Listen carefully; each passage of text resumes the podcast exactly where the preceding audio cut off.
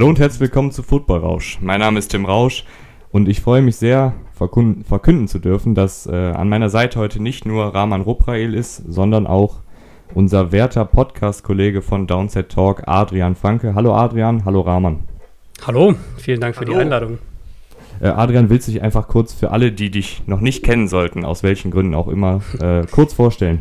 Klar, gerne. Ähm, genau, ich leite den NFL-Bereich bei Spox. Äh, ich kommentiere die NFL bei The Zone. Äh, Podcast hast du ja schon angesprochen. Down the Talk ist mein NFL-Podcast, den ich co-hoste. Also genau, eigentlich alles zur NFL mit NFL-Bezug ist so mein, ähm, ja, mein beruflicher Alltag und irgendwo auch dann geht es immer in die Freizeit über. Ja, wir sind auf jeden Fall sehr froh, dich heute hier zu haben und wir wollen mit dir heute die AFC North besprechen, also die Cincinnati Bengals, die Cleveland Browns, die Pittsburgh Steelers und die Baltimore Ravens.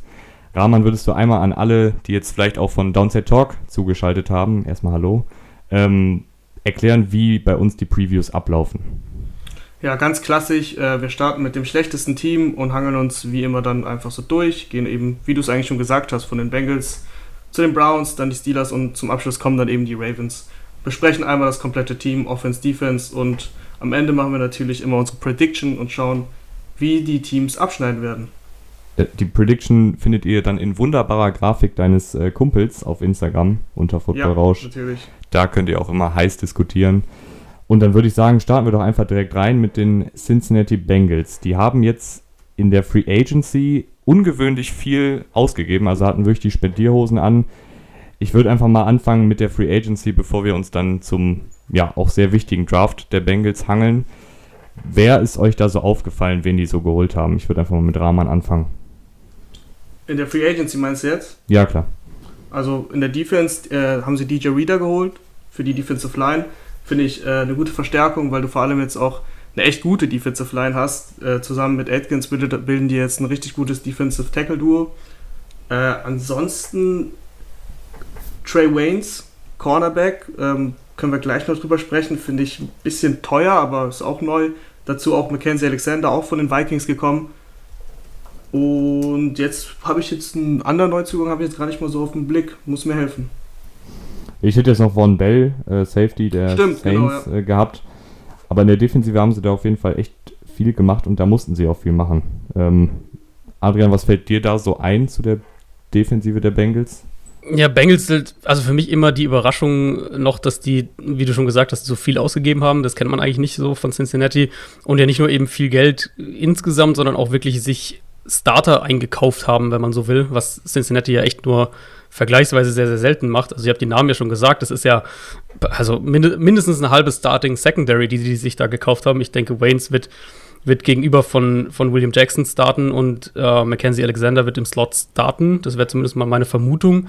Und dann hast du schon mal zwei und Von Bell hat durchaus auch eine Chance ähm, auf, auf den Safety, auf den Free Safety Spot zu rücken. Also da ähm, reden wir von zwei, drei Startern, die du dir einfach mal in der Free Agency geholt hast, was Cincinnati halt echt selten macht. Und dann DJ Reader, die, die Verpflichtung finde ich auch sehr gut. Ähm, ich hätte nicht gedacht, dass man so viel Geld für ihn ausgibt, muss ich auch dazu sagen. Was es noch irgendwie überraschender macht. Rahman hat es ja schon gesagt, Trey Waynes war jetzt schon nicht billig.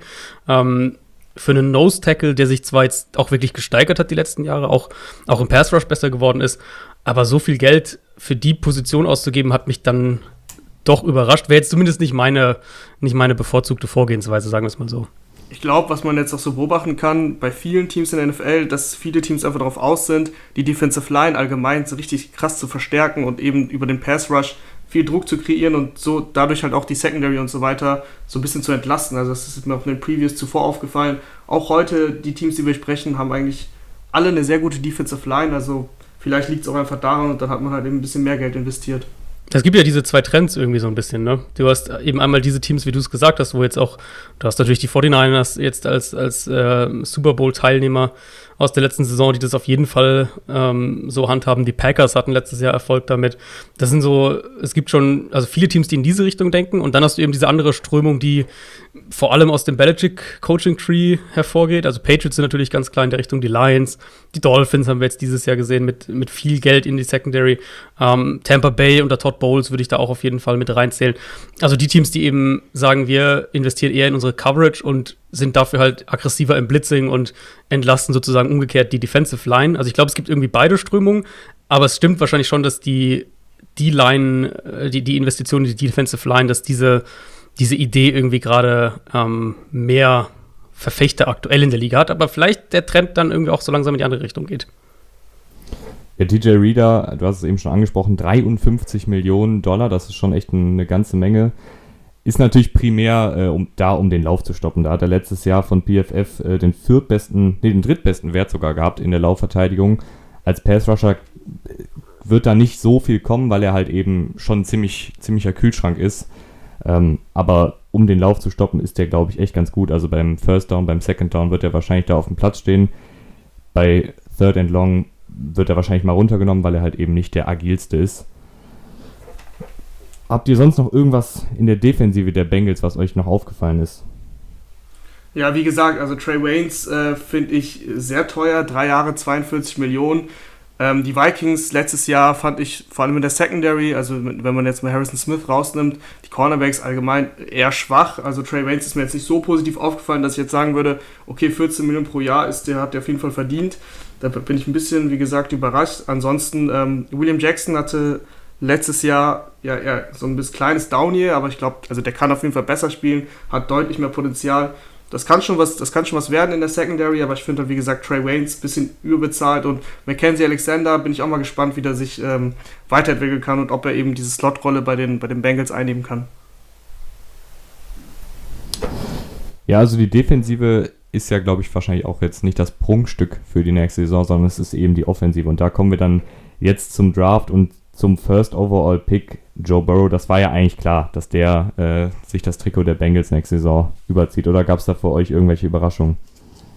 Nee, kann man eigentlich nicht sagen. Also es, du natürlich immer dann noch die Tage vorm Draft so ein bisschen diese, dieses, dass, dass nochmal so auch ganz bewusst Gerüchte gestreut werden, irgendwo auch um den Draft interessanter zu machen. Das muss man auch sagen. Ähm, aber das hat sich ja irgendwie dann doch alles mehr auf, auf die Dolphins und Tua fokussiert, war so mein Eindruck zumindest. Und, und Burrow zu den Bengals, das schien nie so wirklich in Frage zu stehen. Nee, auf keinen Fall. Also das, da habe ich keine Sekunde dran gezweifelt. Ähm, Joe Burrow hat natürlich letztes Jahr eine krasse Saison bei LSU gespielt, das wissen alle, zahlreiche Rekorde gebrochen. Aber wie jetzt die Entwicklung zur NFL nehmen kann, da bin ich gespannt, weil ich meine, da die Umstände waren halt ziemlich gut bei LSU. Und jetzt kommst du halt zu den Bengals, die eine verdammt schlechte Offensive Line hatten und auch immer noch haben. Also, wenn man sich die mal durchgeht, da hast du eigentlich, du hast jetzt Jonah Williams, der kommt zurück, der ist, hat, ist First Round Talent, war halt letztes Jahr leider verletzt. Da weiß man jetzt nicht genau, was man bekommt, aber immerhin ist es ein First Round Pick gewesen. Und ansonsten viele, viele Fragezeichen. Also wenn ich mir so die Starter da angeguckt habe letztes Jahr, äh, ja, Michael Jordan, guter Name, aber ansonsten äh, sehr, sehr schlecht als Guard. Trey Hopkins auch kein guter Center. Und Bobby Hart auf Right Tackle ist jetzt auch nicht so die Lösung. Ich weiß nicht, also ich hätte jetzt mir eher erhofft von den Bengals, dass sie, also klar, man will den Quarterback, den man jetzt gerade geholt hat, mit Waffen stärken, das haben sie auch gemacht. Aber eine Offensive Line ist mindestens genauso wichtig und äh, ich glaube, Joe Burrow könnte nächstes Jahr echt Schwierigkeiten haben bei dieser Line. Ja, bei Joe Burrow, ich mache mir da eigentlich gar nicht so viele Sorgen. Also, ich finde auch sehr krass, dass die Bengals äh, sich von Andy Dalton getrennt haben. Ich habe eigentlich erwartet, dass Joe Burrow, wie es halt oft üblich ist bei Rookie Quarterbacks, erstmal zumindest die ersten Partien auf der Bank sitzt, aber sie vertrauen ihm da voll und ganz. Ähm, was ich bei ihm halt und was ich bei Quarterbacks immer sehr, sehr wichtig finde im College ist, was passiert, wenn es eben nicht nach Plan läuft, wenn die Offensive Line Blitzer durchlässt, wenn du dir Zeit kaufen musst. Und da fand ich Burrow eben sehr, sehr gut und ich glaube, das wird sich auch in der NFL noch äh, bewähren. Jetzt ist natürlich die Frage, der ist ein, ein Siegertyp. Ähm, der letzte Playoff-Sieg der Bengals war 1991, ähm, also schon eine ganze Zeit her. Hat das, glaubst du, das hat irgendwelche Auswirkungen, Adrian, wenn du jetzt als Burrow zu den Bengals kommst, die eben nicht ja, 16 und 0 gehen werden wahrscheinlich?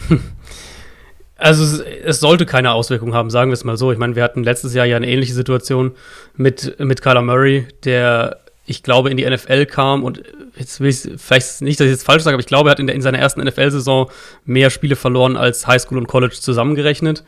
Ähm, das kann natürlich passieren, weil du halt als, als Top-Talent eben zum, zum schlechtesten Team aktuell der Liga in der Regel dann auch kommst. Ähm, kann passieren, sollte aber kein großer, ähm, sollte kein großes Problem darstellen, gerade für einen Quarterback. Also vor allem vom Quarterback erwartet man natürlich irgendwo dann auch, dass der mental stark ist, dass der mit sowas umgehen kann und dass es dann vielleicht eher als Herausforderung ansieht. Und selbst wenn das halt bedeutet, und ich glaube schon, dass das irgendwo auch eine Rolle spielt, aber selbst wenn es dann bedeutet, dass du so eine, ähm, so eine Team-Culture irgendwo auch zu einem gewissen Grad umdrehen musst, vielleicht als, als Quarterback, das mag ja durchaus sein. Also, dass du zu einem Team kommst, was halt lange nicht gewonnen hat und das muss man erst, sozusagen die Franchise muss erst lernen, wie man gewinnt. Ich glaube, da ist schon irgendwo was dran. Ähm, die Bengals finde ich, diese Offense insgesamt, also O-Line, was Raman gesagt hat, das ist natürlich absolut, da kann man nicht groß argumentieren. Ich denke, sie wird ein bisschen besser sein. Einfach, wenn du Jonah Williams auf Left Tackle kriegst, wo letztes Jahr Cordy Glenn ein bisschen gespielt hat und Andre Smith ein bisschen gespielt hat und John Jerry ein bisschen gespielt hat, aber du halt eigentlich keine wirklich gute Lösung hattest, abgesehen von den paar Snaps, die, die Glenn dann ähm, spielen konnte.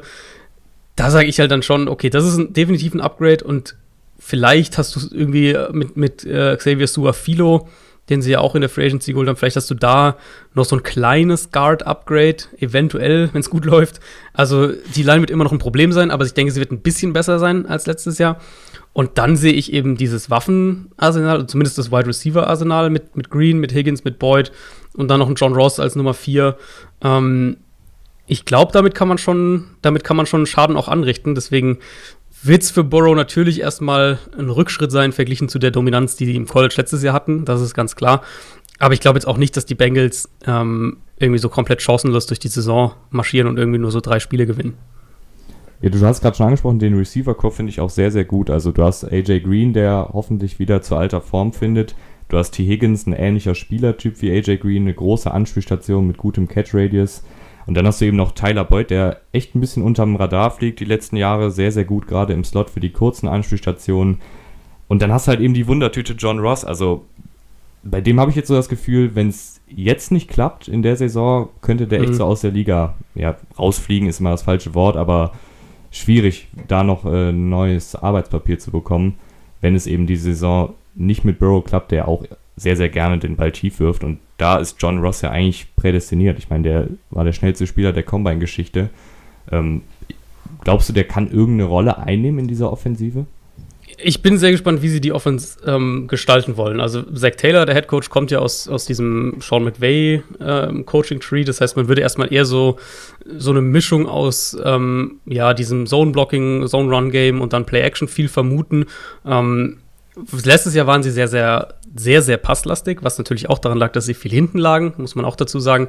Aber wenn sie versuchen, so ein bisschen, äh, sagen wir mal, Borrow ein bisschen entgegenzukommen, so ein bisschen so ein Hybrid zu finden zwischen dem, was sie vielleicht idealerweise machen wollen und was aber Borrow gut kann, dann könnte ich mir auch vorstellen, dass wir hier und da mal Snaps mit vier Wide Receivern auf dem Feld sehen. Also die, die Bengals haben ja jetzt auch nicht das Tight End Core, wo man sagt, da sind eigentlich zwei fixe, drei fixe Starter irgendwie, die muss man alle unterkriegen, wie es andere Teams haben sondern eher so ein bisschen das Gegenteil, würde ich behaupten. Das heißt, vielleicht ist da auch die Möglichkeit, dass du mal als, als John Ross wirklich so Nummer vier Cornerbacks oder sowas in der Richtung siehst. Und das, das ist, denke ich, am ehesten die, ähm, der Weg für ihn, irgendwie so dieser, dann vielleicht als reiner Speedster ähm, auf die Art und Weise eben so ein bisschen Coverages zu lenken, Aufmerksamkeit auf sich zu ziehen. Aber ich würde fast befürchten, dass sich viel mehr ähm, viel mehr bei ihm nicht erwarte, weil er hat halt jetzt einfach die letzten Jahre nicht mehr gezeigt. Wenn du CJ Usoma als Nummer 1 Tight End hast, äh, ja, dann ist es ja. auch ein bisschen schwierig, da viel 12 Personell zu spielen zumindest. ja, ich meine, Eifert hatten sie letztes Jahr noch, das war noch so die, die Option, wo man dann gesagt hat, der ähm, ist wenigstens ein veritabler Receiver, der hat ja auch ganz gut Targets gesehen. Ähm, von den anderen ja kaum jemand, also auch Usoma hat ja keine 40 Targets nee. überhaupt gesehen und, und Drew Sample ist halt im Prinzip ein Blocking-Tight End. Also da ist jetzt nicht die Qualität, wo man ähm, wahnsinnig viel über die Titans kommen würde. Nee, definitiv. Ich finde auch, das äh, Receiving Corps äh, ist, ist, richtig gut, wenn du John Russell als vierte Option hast. Äh, die Op Option, die 50 Option wurde ja bei ihm jetzt nicht gezogen. Äh, ich glaube, dass er so schnell nicht aus der Liga fällt, weil allein gerade ja dieses Speed, Speed, Speed super äh, im Trend auch ist. Siehe, was die Broncos gemacht haben. Also der wird bestimmt, allein weil er diese Zeit gelaufen ist, damals immer irgendwo unterkommen. Aber ja, trotzdem kam natürlich von dem viel zu wenig. Ähm, aber trotzdem, Tyler Boyd, AJ Green, wenn er fit ist. Und T. Higgins bin ich richtig gespannt, äh, war ein Fan von T. Higgins am College. Also da geht auf jeden Fall was, wenn halt diese Offensive Line hält. Das ist so ein bisschen mhm. mein, mein Problem. Dann würde ich jetzt mal zu, zum Running Back rübergehen, äh, Joe Mixon. Bill Belichick hat mal über ihn gesagt, er ist der beste Running Back der NFL. Das war letztes Jahr im Dezember. Widersprechen würde ich jetzt Bill Belichick ungern, aber hat er für euch schon gezeigt, also hat er für euch schon dieses Star-Potenzial gezeigt? Ja, Adrian ist ja ein großer Fan von Running Backs, deswegen lass ich ihn mal anfangen. Ich bin ein Fan von Running Backs, wenn sie im Passspiel was machen können. Und da ist jetzt Joe, Joe Mixon eigentlich nicht der schlechteste. Also, ähm, ich glaube, dass du mit ihm wirklich auch noch mehr machen kannst, was, was das Passspiel angeht. Da haben sie ja letztes Jahr ihn ähm, sogar ein bisschen weniger genutzt, als man es eigentlich von ihm gewohnt ist. Aber ähm, viel auch dann mal so ein bisschen vertikaler hier und da und dann halt, klar, sind auch viele Dump-Offs, viele Screens und sowas zum Running Back. Aber ich glaube, mit Mixen kannst du tatsächlich ein bisschen mehr machen. Ähm, der ist jetzt nicht irgendwie James White oder sowas, aber du kannst schon auch den mal irgendwie in den Slot stellen und, und auch solche, auch so auf die Art anspielen. Das war ja eigentlich auch so sein, seine große Qualität, als er aus dem College kam, dass er halt echt auch eine Receiving-Waffe äh, ist und da würde ich ihn eigentlich gerne noch mehr sehen. Er ist schon ganz gut eingebunden, aber ich glaube, dass du noch mehr machen kannst. Und dann, ähm, würde ich ihn immer noch nicht als den besten Back der Liga bezeichnen, um ehrlich zu sein, aber zumindest hat er dann echt, ähm, gehört er dann irgendwie so in diese Top, äh, Top 10, vielleicht auch mehr, äh, da gehört er dann auf jeden Fall rein. Ja, äh, die Bengals haben ja viel auch mit ähm, Giovanni Bernard gespielt. Das äh, genau. immer ein bisschen überraschend. Das waren jetzt nicht 50-50, aber so 60-40, was die Snaps äh, angeht. Ähm, Giovanni Bernard ist ja auch eigentlich ein Pass-Catching-Back, ist jetzt selten gelaufen. Deswegen glaube ich, dass Joe Mixon halt seltener eben diese Chance bekommen hat. Ich glaube, in der Offense, wo er so à la äh, Leonard Fournette 80 bis 90 Prozent der Snaps spielt, da würde der auch deutlich bessere Zahlen auflegen und ich, ähm, also bester Back der Liga, nee, das auf keinen Fall, aber äh, definitiv ein sehr, sehr guter Back, der auch echt viel reißen kann. Aber jetzt komme ich wieder zur Offensive Line. Äh, erste Saisonhälfte, vor allem fand ich, ähm, da hat er halt kein Land gesehen, also Joe. Mixon weil er eben kaum Lücken bekommen hat. Das ist halt eben als Running Back äh, ja, schwierig. Es, ich finde, es wurde dann deutlich besser in der zweiten Saisonhälfte. Und wenn er das, wenn, sie, wenn die Offensive Line quasi so blocken kann wie in der zweiten Saisonhälfte und ähm, Mixon diese Leistung zeigt, ja, dann geht auf jeden Fall was in, äh, für ein richtig gutes Jahr. Ja, Joe Mixon, äh, sehr, sehr guter Back, weiß er natürlich auch selber, deswegen wird schon wieder spekuliert, dass er in ein Holdout gehen könnte, um eben einen neuen hm. Vertrag zu bekommen da haben wir in der letzten Episode schon drüber gesprochen, Adrian, also Rahman und ich. Ich habe das Gefühl, jedes Jahr wird es das Problem weitergeben, wenn sich nicht irgendwas in den Verträgen der Running Backs ändert, oder? Also ich hatte da den Vorschlag gemacht, dass man vielleicht den nur bei Running Backs, ich meine, das ist jetzt klar, ist jetzt sehr viel ähm, Gedankenspiel, aber dass man bei Running Backs viel mehr Boni-Zahlungen für 1000 Rushing Yards für 50 Catches für 10 plus Touchdowns einbaut, um mhm. dem eben entgegenzuwirken, weil dann hätten beide, beide Seiten was davon. Das Team ja. hat dann die Produktion und der Running Back hätte ja. dann schon vorerst seine Bonuszahlung.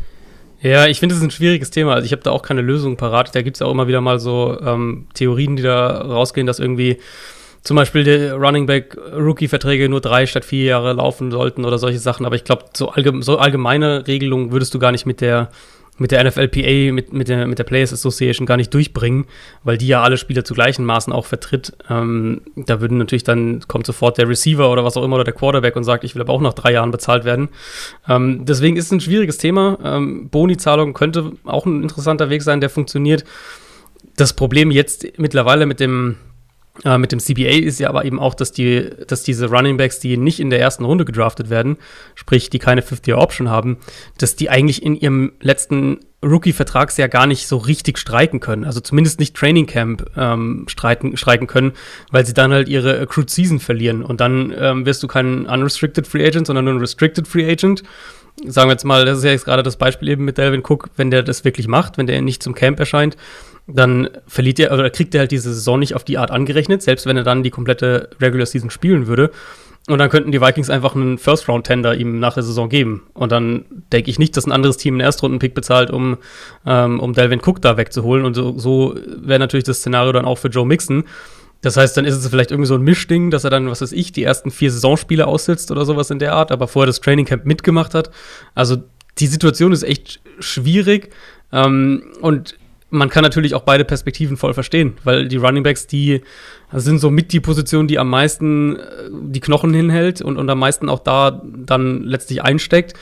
Auf der anderen Seite ist es halt aus einer Value-Team-Building-Perspektive, ist es halt einfach eine der am wenigsten wertvollen Positionen für, für ein NFL-Team. Ähm, und das ist natürlich eine Diskrepanz, die ähm, letztlich sehr, sehr unfair ist. Das muss keine Frage. Rahman. Das, Run, das Running Back-Thema, das haben wir ja schon durchgekaut und das ist auch wirklich irgendwie, da, wie Adrian schon gesagt hat, so eine richtige Lösung gibt es dafür nicht. Ähm, ich würde deswegen mich da gar nicht zu lange auf, mit aufhalten und äh, zur Defense äh, der Bengals kommen. Wir haben da schon ein bisschen was angesprochen. Äh, aber insgesamt, ich meinte ja schon, die Defensive Line gefällt mir sehr gut. Du hast halt mit ähm, Carlos Dunlap noch einen guten Pass-Rusher. Auf der anderen Seite Sam Hubbard hatte letztes Jahr auch immer 9 Sacks. Also mit, der, mit dem tollen Defensive Tackle-Duo finde ich das echt eine gute Defensive Line für die Bengals. Ähm, und Linebacker war so ein bisschen eine Schwachstelle, aber da wurde auch was im Draft getan. Äh, Adrian, ich habe gelesen, Akeem Davis Gator war so ein Spieler, den du, den du gut fandest, das ein Stil war für ja. dich. Ja, also der hatte dann, das kam mir dann so nach und nach raus, ähm, hat wohl irgendwelche Kniegeschichten. Äh, ich vermute auch mal, dass er deswegen bis zur vierten Runde ehrlicherweise gefallen ist, weil auch wenn die NFL wahrscheinlich nicht so hoch ist bei ihm wie ich, ähm, hätte ich nicht gedacht, dass er in Runde, bis Runde 4 wirklich fällt. Aber an sich ist es der moderne Linebacker-Typ, den, den ich in der NFL ähm, am vielversprechendsten sehe, der halt echt den Slot covern kann, der, der ultra agil ist, ultra flexibel ist, der ja, mit dem du halt alles eigentlich machen kannst, was du mit einem Cover-Linebacker machen willst und, und der aber halt auch eine Explosivität hat und all, ähm, so, das ist schon so das komplette Paket. Der hat halt nicht die Physis, also ist halt nicht der, ähm, der mega Run-Verteidiger, so ein bisschen, ähm, würde ich sagen, noch die extremere Version von, von Patrick Queen, der in der ersten Runde von den Ravens gedraftet wurde. Eben, der ist, äh, Keem Davis Gaither ist noch ein bisschen, noch explosiver, noch ein bisschen agiler, ist aber noch weniger physisch sozusagen. Und den, das physische Gegenstück, Stück, wenn man so will, haben sie ja mit, mit Logan Wilson eine Runde davor gedraftet. Das ist so ein, so ein Oldschool äh, 6'2, 250, äh, Downhill, äh, Run-Stopper, Linebacker. Also so haben sie so beide so ein bisschen ähm, adressiert und ich bin gespannt, wer von denen letztlich dann spielt. Sie haben ja auch Jermaine Pratt letztes Jahr gedraftet, also da sind zumindest mal viel junges Talent und jetzt muss aus dem dann irgendwie ein, ein halbwegs vernünftiges Duo rauskommen, weil letztes Jahr war es echt ein Problem.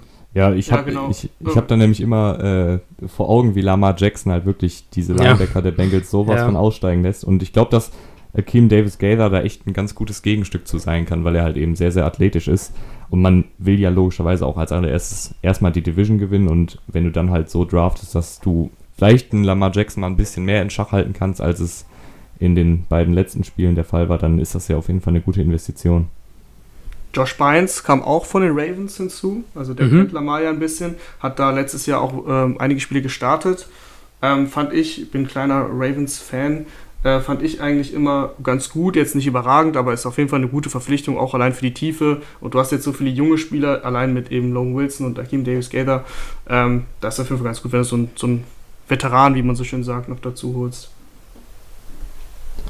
Ja, ich würde sagen, gibt, wenn ihr noch keine Punkte mehr habt, äh, weil wir wollen ja hier auch nicht drei Stunden lang reden, ähm, wenn ihr keine Punkte mehr habt, würde ich jetzt mal rübergehen zu unserer Record Prediction. Gibt es noch was von euch anzumerken vorher? Ähm, nee, Bengals. die Secondary hatten wir ja schon. Bisschen überbezahlt, aber kann auf jeden Fall, kann auf jeden Fall was reißen, wenn auch stetig Druck kreiert wird. Deswegen, ansonsten ist alles eigentlich gesagt über die Bengals. Dann würde ich mal mit unserem Gast anfangen, Adrian. Was denkst du, wie die Bengals in der kommenden Saison abschneiden werden? Mm, ja, ich glaube, die Bengals waren letztes Jahr schon ein bisschen besser als 2014. Ähm, sie haben zumindest teilweise dann in der zweiten Saisonhälfte besser gespielt, als Dalton dann wieder dabei, äh, wieder dabei war. Ich denke zwar immer noch, dass sie in einem Umbruch sind, glaube aber auch, dass sie einen Fortschritt machen werden und ich tippe mal die Bengals auf fünf Siege. Fünf und elf dann, dementsprechend. Ja, 5 und 11 oder 4 und 12, da habe ich auch geschwankt, habe mich am Ende für 4 und 12 entschieden, weil ich glaube, dass äh, Joe Burrow in seinem ersten Jahr schon ein paar Schwierigkeiten haben wird und ähm, wie gesagt, mit dieser Offensive Line, da sehe ich ehrlich gesagt schwarz. Äh, trotzdem wird es auf jeden Fall für ein paar Siege reichen und ob 4 oder 5, mal schauen, ich sage 4 und 12. Ja, an alle Bengals-Fans, äh, ich bin eure Ansprechstation. Ich habe einen 6 und 10. Ähm, nicht ganz so äh, krass, aber immerhin sechs Siege. Ich glaube, dass äh, Burrow da echt vielleicht in der zweiten Saisonhälfte, wenn er dann ähm, ja in diese Offensive eingepflegt wurde und richtig im Sattel sitzt, dass er da vielleicht ein paar Siege rausholt, das sehe ich. Und ich glaube auch, dass sie in der Offensive generell deutlich talentierter sind als letztes Jahr. Ähm, auch mit der Rückkehr von AJ Green, der, wenn er fit ist, das weiß man ja nicht, er ist ja auch schon nicht mehr der Jüngste. Ähm, wenn er fit ist, ist er trotzdem noch einer der Top 10 Receiver und ich glaube, dass das dann echt wieder aufwärts gehen könnte für die Bengals. Und ich glaube, deren Ziel wird ja jetzt nicht sein, in die Playoffs zu kommen. Deren Ziel sollte ja sein, wir entwickeln Joe Burrow, wir pflegen den in die Offensive ein und wir bauen so eine Art Kultur, eine Teamphilosophie auf fürs erste Jahr. Jo, dann gehen wir mal zu den Cleveland Browns, würde ich sagen. Und ja, da war ja schon letztes Jahr so ein bisschen der Hype-Train schön am Rollen. Das wird dann, ist dann alles nicht so gekommen, wie man gehofft hat. Jetzt äh, neuer Coach, Kevin Stefanski von den Vikings gekommen, Offensive Coordinator. Und auch ansonsten, äh, vor allem in der Offense, nochmal deutlich verstärkt. Ja, eigentlich halt so ein Make or Break ja für Mayfield, habe ich mir aufgeschrieben. Ne? Also, was, was will er denn noch haben? Er hat jetzt äh, sehr, sehr gute Waffen, jetzt muss er liefern. Ja, würde ich auch so sehen. Ähm, Make or Break vielleicht noch ein bisschen zu hart, aber es ist zumindest ein ganz kritisches Jahr, ganz klar. Also, das kann man ja auf die auf die Klasse auch ausweiten. Also ein Sam Darnold bei den Jets sehe ich da in ähnlicher Position. Ähm, der hat auch noch nicht, nur nicht ansatzweise so viel gezeigt, dass man sagt, da, äh, das ist auf jeden Fall einer, mit dem man langfristig was macht. Äh, Mayfield hat nicht, das ist ja bei ihm so ein bisschen die, die, äh, die Diskussion auch. Er hat ja als, als Rookie hat er ja wirklich, wirklich viel gezeigt, wo man dachte, okay, boah, das ist echt so der, der nächste Superstar-Quarterback. Und dann hast du halt diesen krassen Rückschritt, der natürlich auch auf, auf Freddy Kitchens, auf diese Gesamtsituation ähm, zurückzuführen ist, was da dann so nach der Saison schrittweise rauskam. Ich glaube, ich glaube, Jarvis Landry war das, also irgendeiner von den Bengals, äh, von den Browns Spielern, ich meine, es war Landry, der so gesagt nach dem Motto, ja, nur so nach den ersten 15, 20 Plays offensiv wussten wir überhaupt nicht mehr, was, was überhaupt Sache ist, was unser Ziel ist, was wir machen wollen. Ähm, also wirklich wohl auch eine, eine Struktur gefehlt hat, ein klarer Plan gefehlt hat. Ähm, aber Mayfield individuell hat ja auch einfach schlecht gespielt letztes Jahr. Das muss man ja ganz klar sagen. Es ist klar, man kann einiges mit der Situation erklären, aber wenn man sich einfach nur Snap für Snap anschaut, wie er saubere Pockets zu schnell verlässt, wie er das Gefühl hat, dass irgendwo Druck herkommt, wie er dann, wie seine Accuracy ungenauer wird, ähm, wie er insgesamt einfach viel ungeduldiger spielt und, und das, was er als Rookie schon gezeigt hat und auch im College gezeigt hat, überhaupt gar nicht da war, ähm, das ist natürlich schon so ein bisschen alarmierend. Und das muss jetzt nicht zwangsläufig was heißen im Sinne von, wenn es dieses Jahr nicht klappt, dann, äh, dann auf Wiedersehen, aber eben schon so, du willst jetzt dieses Jahr ganz klar sehen, dass der Trend wieder in die andere Richtung geht. Ich denke, so, so kann man es vielleicht sagen. Und das, das muss auch passieren. Also das muss man schon sagen, das muss auch passieren. Ja, viel wurde ja, finde ich, bei Mayfield äh, auch auf die Tackle-Leistung geschoben, weil sie halt eben sehr, sehr viele Sex zugelassen haben letztes Jahr.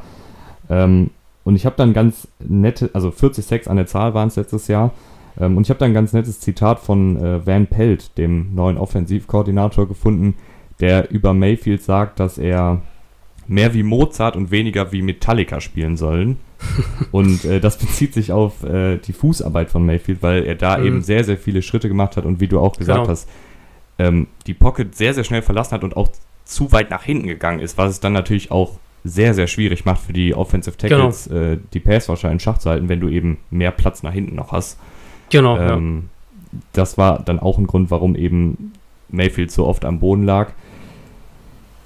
Aber eigentlich, also jetzt auch mit der neuen Offensivphilosophie, das Roster an sich in der Offensive ist ja gespickt mit Star Power, oder? Also eigentlich, weil du immer noch Darnold reingeworfen hast, das ist, finde ich, nochmal ein, ein bisschen eine andere Situation, weil die Jets halt nicht viel Talent um ihn herum haben. Aber Mayfield, der ist ja auf jeder Position, ist ja eigentlich doppelt gut besetzt. Mhm, ja, also in der Richtung stimmt es natürlich. Da gibt es keine Ausrede. Und auch, ich glaube, so das Gesamtbild, wenn man das zusammensetzt, ähm, entsteht für mich so ein Bild, was sehr, sehr Quarterback-freundlich ist. Also diese Offense mit, mit Kevin Stefanski, das, was wir letztes Jahr bei den Vikings auch gesehen haben, ähm, letztlich ja diese Kubiak-Shanahan-Offense sehr, sehr viel den Quarterback auch entlastet. Klar, du musst dann, du musst dann ähm, gerade auch im vertikalen Passspiel musst du eine hohe Präzision haben, aber auch eben viel über Play-Action, viel mit Yards nach dem Catch gearbeitet wird, viel Plays, wo du eben nicht das ganze Feld lesen musst, sondern nur irgendwie ein Teil oder nur ein, zwei Verteidiger. Also schon dem Quarterback sehr entgegenkommt. Ich glaube auch Mayfield entgegenkommen wird. Und dann eben die, die Offensive Line Upgrades, beide Tackle-Spots. Also klar, Tackle letztes Jahr war nicht gut, aber es war auch nicht, also es gab Teams, die hätten deutlich schlechtere Tackle-Duos noch als die Brown, als die Browns mit Hubbard und Robinson. Die sind jetzt beide, wie gesagt, nicht gut, aber Mayfield hat es halt viel schlechter noch gemacht, als es eigentlich war, äh, mit, mit, seinem, mit seiner Spielweise. Und da haben sie ja dieses Jahr auch einfach massiv das verbessert mit Conklin und Jedrick Wills. Das ist ja ähm, auf dem Papier zumindest mal, ist das ja nochmal ein Quantensprung nach vorne. Also eigentlich für Mayfield, er sollte mehr Zeit in der Pocket haben, er sollte leichtere Pässe bekommen, er sollte in der Offense sein, die eine klare Struktur hat. im Vergleich zu dem, was letztes Jahr gegeben war. Also eigentlich da hast du auf jeden Fall recht, da sollte es keine Ausreden geben. Ja, mit in der Interior Line haben sie auch mit Joel Bettino und äh, JC Tretter zwei, zwei gute Spieler. Also insgesamt mhm. ist die Offensive Line eigentlich echt, also kann sich sehen lassen. Und Skill Position hast du Tim ja eben schon angesprochen. Jede Position äh, echt gut besetzt. Du hast Hooper noch dazu geholt. Ich erwarte jetzt äh, die Browns tatsächlich viel in 12 Personnel Sets, wenn du schon Hooper dir holst und einen Joku hast.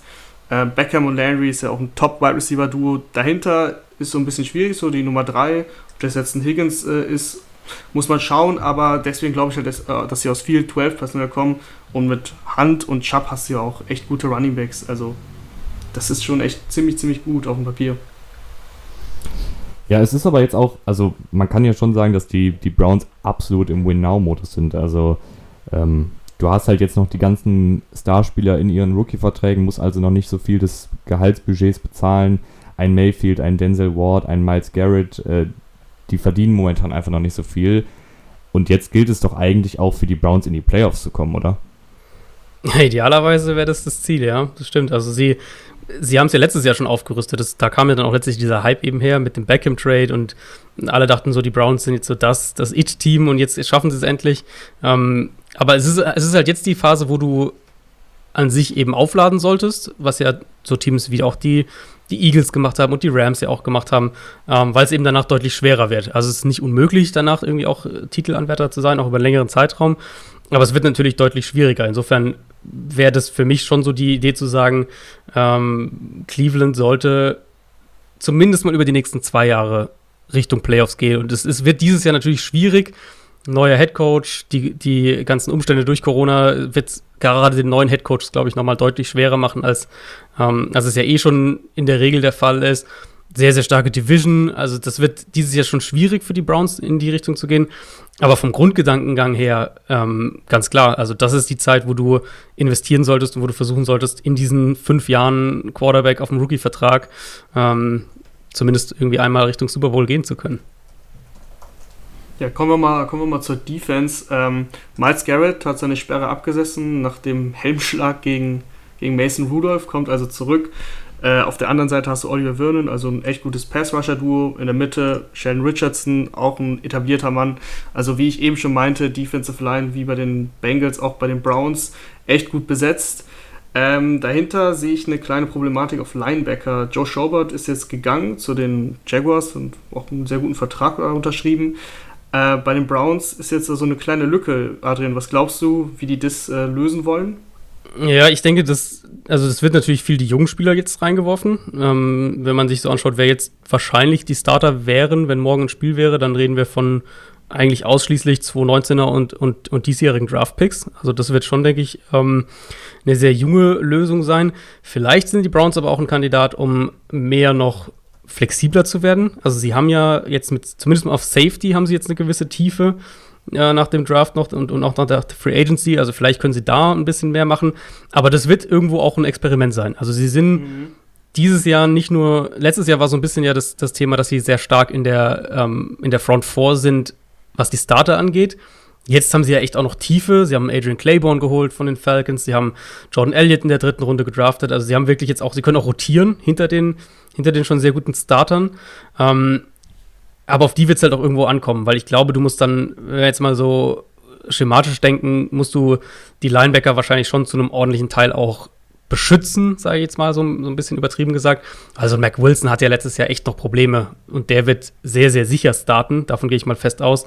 Und dann wird er entweder Taki Taki neben sich haben ähm, oder Name den, übrigens. ja, das stimmt. ähm, oder eben den, den, den Rookie mit, mit Jacob Phillips, den sie dieses Jahr in der dritten Runde gedraftet haben. Also da wird sie auf jeden Fall auch Unerfahrenheit herrschen und du hoffst dann, dass Mac Wilson sich weiterentwickelt, aber letztes Jahr war das halt echt noch sehr, sehr wackelig. Also da die Unit wirst du mit am meisten ähm, unterstützen müssen.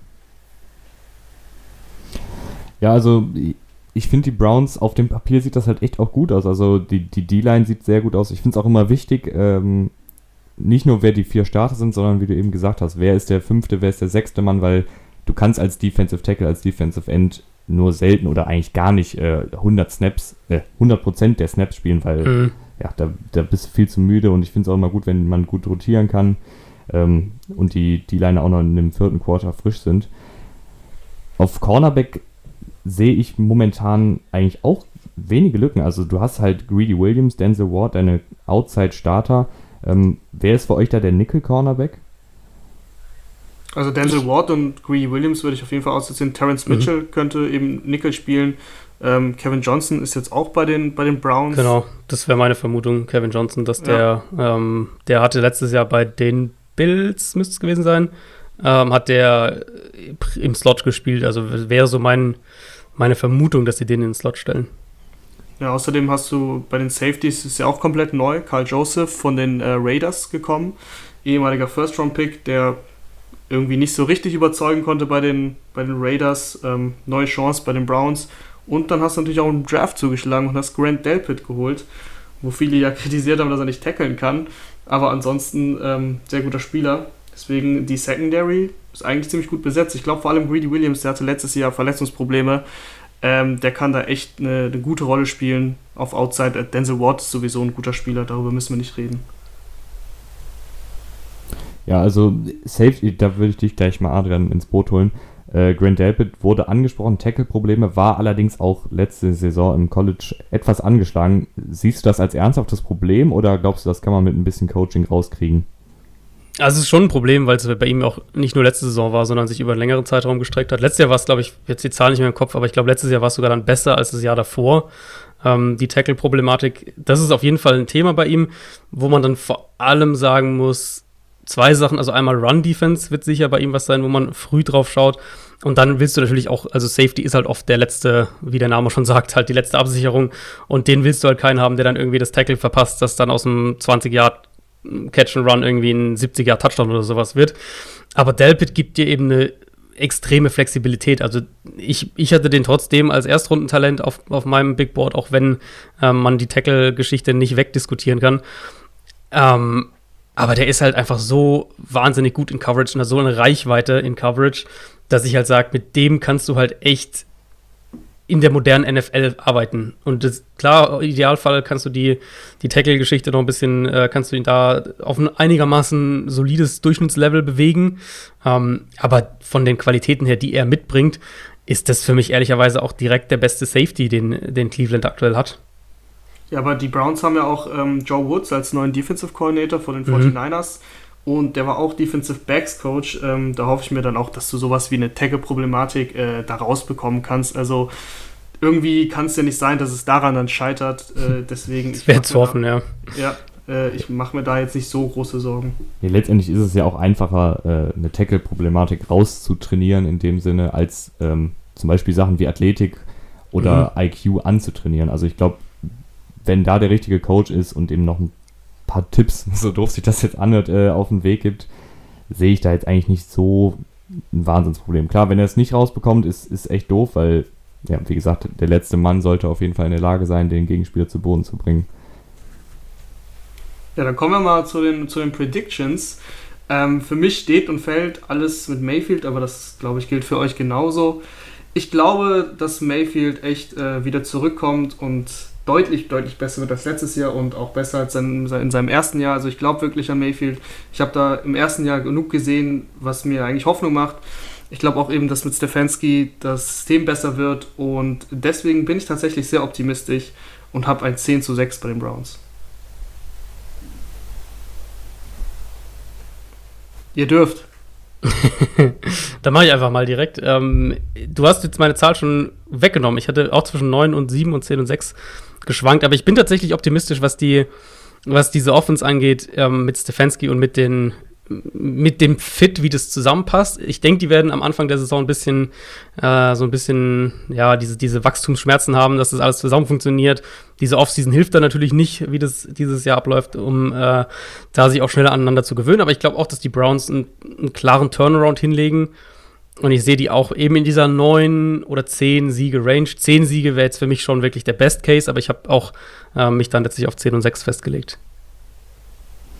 Ja, ich bin etwas pessimistischer. Ich bin noch bei 9 und 7 gelandet. Äh, ich glaube aber, dass da auf jeden Fall Potenzial da ist, dass du eben äh, eine sehr, sehr gute Saison ablieferst. Also ich könnte mir auch vorstellen, dass sie 12 und 4 gehen, wenn, wenn sie die PS mal auf die Straße kriegen. Da ist dann halt die Frage, letztes Jahr hat es nicht geklappt, klappt es dann mit dem neuen Coach vielleicht ein bisschen besser? Das bleibt dann abzuwarten. Äh, aber generell die Browns auf dem Papier muss da auf jeden Fall eine, eine positive Saison am Ende bei rumkommen. Jo, dann gehen wir mal zu den Steelers, würde ich sagen. Und äh, ja, was äh, wird aus Big Ben, ist bei mir so das, was ich mir fett aufgeschrieben habe. Ist er, ist er fit? Ich denke mal, dass er fit zurückkehrt, aber das, das Entscheidende ist eigentlich für mich, ob er auch fit durch die ganze Saison kommt, weil das ja. war ja des Öfteren bei Big Ben so das Problem in der Karriere. Ähm, und was er überhaupt noch im Tank hat, so allgemein, ist jetzt auch nicht mehr der Jüngste, das ist klar. Äh, ja, das ist so mein, mein großes Fragezeichen. Ich glaube schon, dass er noch ordentlich was im Tank hat und wenn er eben gesund bleibt, aber das kann man halt nicht voraussetzen, vor allem bei Big Ben. Ähm, aber wenn er gesund bleibt, dann geht da definitiv ordentlich was für die, für die Steelers, weil äh, du auch eine gute Offensive Line hast und Waffen ist so ein kleines Fragezeichen, ob Juju die Nummer 1 Rolle jetzt hinbekommt. Ich, letztes Jahr würde ich gar nicht zählen, weil ohne Big Ben war das eine ganz komische Offense. Also ob jetzt Doug Hodges oder Mason Rudolph, ähm, da ging wirklich nicht viel und das würde ich, würd ich jetzt nicht auf Juju abwälzen. Äh, aber dennoch äh, bleibt die Frage, ob er diese Nummer 1 Rolle ausfüllen kann. Ich fände es besser, wenn er eben der Slot Receiver bleibt, wie im Jahr mit äh, Antonio Brown und dass er halt eben eine, eine klassischen X-Receiver hat. Das fände ich eigentlich besser. Stille. ähm, ja, äh, ich dachte eigentlich, dass Adrian vielleicht jetzt auch noch was sagt, aber dann bin ich jetzt mal dran. Ähm, Big Ben, klar, der hatte letztes Jahr eine schwere Verletzung, scheint aber wieder fit zu sein, hat auch auf Social Media Videos gepostet, wie er den Ball wieder wirft. Und ähm, letztes Jahr, ich weiß nicht, wie ihr das seht, aber wie, er da, wie ihr das seht, so, ähm, aber die Steelers hätten mit einem einigermaßen kompetenten Quarterback auf jeden Fall um die Playoffs spielen können. Also Mike Tomlin hat ja auch so schön gesagt damals, ähm, dass Devlin Hodges sie noch nicht umgebracht hat. Also viel Optimismus war da nicht vorhanden. Ähm, aber für mich muss Big Ben, ich weiß nicht, wie ihr das seht, ähm, für mich muss Big Ben auch gar nicht jetzt so der, der Game Changer sein, der pro Spiel 400 Yards und 5 Touchdowns wirft, ähm, sondern eher so eine Game Manager Rolle übernehmen äh, wenige Interceptions, Turnover vermeiden und einfach den Ball schnell an die, finde ich, guten Anschlussstationen bringen. Also James Washington, Deontay Johnson, Juju, da erwarte ich mir echt relativ viel. Ähm, ich weiß nicht, wie ihr das seht. Muss Big Ben überhaupt wieder in diese Game Changer Rolle kommen, dass er eben das Team alleine anführt? Ganz so extrem denke ich nicht. Ähm, du brauchst, also gut, er wird auf jeden Fall ein Upgrade über das sein, was sie letztes Jahr hatten. Ich meine, die waren ja, auch wenn wir irgendwie nach Advanced Stats gehen, Passing, DVOA und so weiter, die waren ja überall eigentlich im, im absoluten Keller der NFL äh, letztes Jahr, was eben auch viel durch die Quarterback-Situation zu erklären ist. Aber schon auch zu einem Teil, finde ich, durch die, durch diese Receiver-Problematik, die Raman gerade angesprochen hat. Also, ich sehe Juju als eine gute Nummer zwei ich glaube aber halt nicht, dass er eine schlechte Nummer 1 werden kann. Also ähm, ich glaube, das funktioniert einfach nicht, dass man irgendwie sagt, er ist so eine, eine Low-End Nummer 1 in der Rolle, das passt irgendwie einfach nicht. Und von der, von der Aufteilung her war es eigentlich gar nicht so krass anders. Also er hat auch letztes Jahr eine ähnliche Slot-Outside, ähm, Slot-Outside-Verhältnis gespielt wie das Jahr davor. Aber er hat halt viel weniger Freiheiten gehabt. Er hat also viel mehr die Coverage hat sich auf ihn fokussiert. Er musste viel mehr auch selber machen natürlich, weil er die nicht den Quarterback hatte, der ihn dann auch mal frei werfen kann. Ich hoffe für die Steelers ein bisschen, dass, ähm, dass vielleicht Chase Claypool in diese Rolle rutschen kann. Der ist natürlich eine ziemliche Projection, das war der, der Zweitrunden-Pick dieses Jahr. Ähm, riesiger physischer Receiver, auch ein vertikaler Receiver. Das wäre so vom, vom Prototyp her, wäre das so ein Ex-Receiver, den sie ja jetzt auch nicht in dem Sinne haben. Hatten sie jetzt mit Antonio Brown auch nicht, der war eine ganz andere äh, Variante von einem Ex-Receiver, aber Claypool hat zumindest die Anlagen dafür, ist aber halt echt noch roh. Deswegen weiß ich nicht, wie viel man da von ihm in seiner, in seiner Rookie-Saison erwarten sollte. Aber an sich wäre das so einer, wo ich sage, der könnte so ein bisschen die Coverage auf sich ziehen, einfach dadurch, weil er groß und schnell und, und vertikal gefährlich ist. Und vielleicht schafft das wieder mehr Räume für Juju, weil die, die Waffen, also gerade auch ein James Washington ist ja auch so ein vertikaler Speedster-Typ eher. Ähm, da hat es aber halt nicht so gut funktioniert. Und ich glaube, dass ein, dass ein Deontay Johnson, der Drittrunden-Pick aus dem letzten Jahr, dass der echt noch Potenzial für mehr hat. Jetzt ist eben die Frage, ob du es schaffst, so dieses ganze Receiver-Core wieder so ein bisschen zu entschlüsseln. Und dafür, glaube ich, brauchst du eben einen, der diese, diese Ex-Receiver-Rolle auch übernimmt. Und da ist halt die Frage, ob das ein Rookie sofort machen kann. Wenn er das nicht kann, sehe ich so ein bisschen das Problem, dass ich es auch aktuell keinem anderen in dem Kader zutraue. Ja, Deontay Johnson, ja, für viele so ein Breakout-Kandidat, hatte letztes Jahr echt gute Ansätze gezeigt.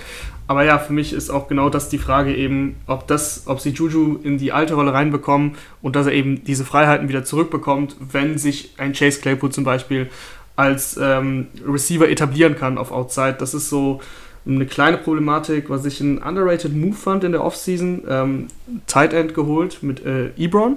Mhm. Finde ich eine sehr gute Anspielstation. Klar, wir wissen alle, Ebron ist kein guter Blocker, aber vor allem in der Red Zone hast du jetzt eine ganz neue, ganz neue Qualität in der Offense. Du hattest ähm, McDonald oder den hast du immer noch.